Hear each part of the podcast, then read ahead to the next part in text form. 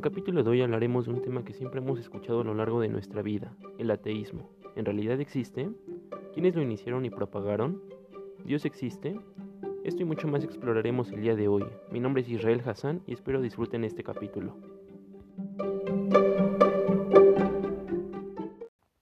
Bienvenidas y bienvenidos a todos. Hoy estoy muy emocionado de hablar de un tema que me parece fundamental en la vida de las personas, no importa tu edad, género, lo que sea. Creo que la palabra ateísmo, el simple hecho de escuchar la palabra ateísmo, nos hace cuestionarnos sobre la existencia de Dios como seres humanos. Es por ello que hoy hablaremos de los tres principales autores del ateísmo moderno. Principalmente tenemos a un filósofo, economista, sociólogo, periodista, intelectual y militante comunista alemán de origen judío, Karl Marx. Por otro lado tenemos a un filósofo, poeta, músico y filólogo alemán, Friedrich Nietzsche. Y por último, tenemos a un médico neurólogo austriaco de origen judío, padre del psicoanálisis, Sigmund Freud.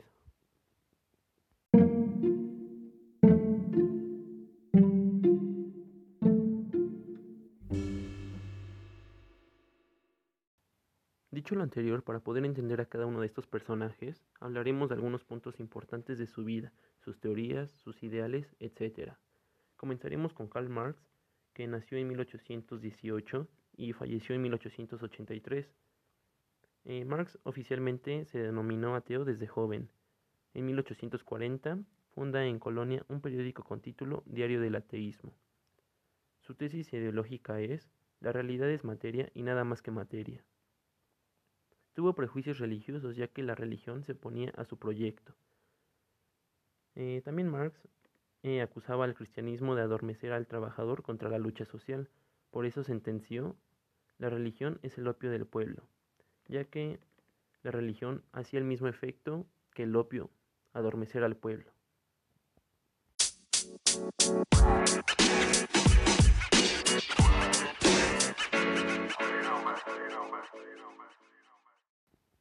Nuestro segundo personaje es Friedrich Nietzsche Nació en 1844 y falleció en 1990.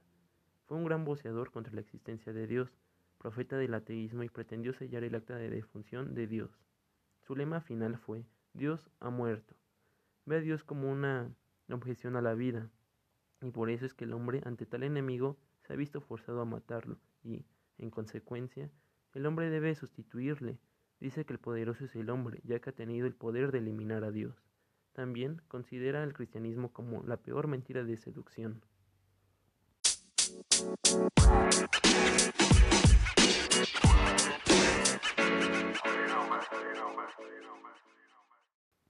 El último de nuestros personajes y no menos importante es Sigmund Freud, que nació en 1856 y falleció en 1939.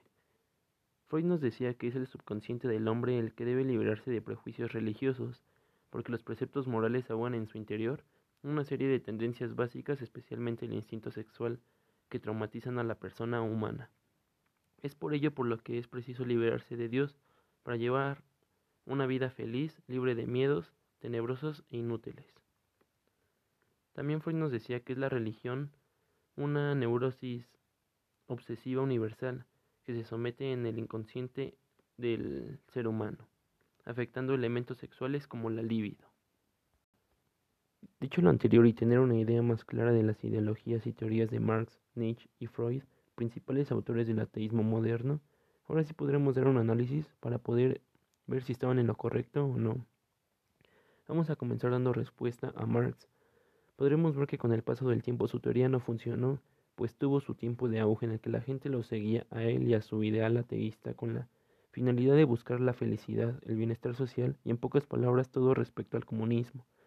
Lo malo que provocó que la gente perdiera esa esperanza fue la falta de libertades sociales, los campos de concentración y entre otros factores sociales, lo que provocó que la gente o sociedad se viera en la necesidad de creer en alguien superior que le haga mantener esa esperanza y fe de salir adelante.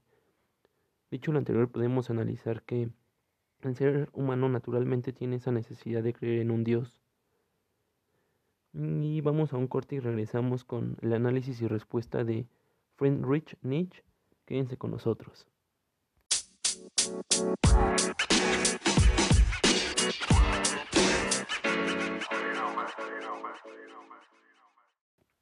Hemos vuelto. Es momento de analizar y dar respuesta a la teoría de Nietzsche. Su profecía de que Dios estaba muerto igual fue incorrecta, ya que a la fecha la religión o creer en un Dios tiene aún más poder y más seguidores. En cambio, los ateos o los que se hacen llamar ateos son pocos o de igual manera son pocos los ateos con un fundamento estable. Es más, son casi nulos. Por lo que podemos ver que el creer en un Dios es importante para el ser humano. Lo anterior igual me apoyo en el pensamiento de Albert Einstein, que dice, él proclama que el mundo y la vida humana no tienen explicación sin Dios. Y bueno amigos, tendremos otro breve corte y volvemos con nuestro último personaje, Freud. Quédense con nosotros.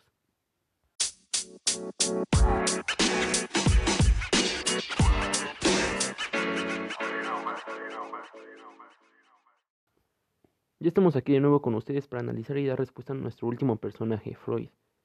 Igual fue errónea su teoría, misma que su propio sucesor, Viktor Frank, contradice su teoría. Afirma que el subconsciente del hombre no existe una represión de naturaleza sexual, sino al contrario.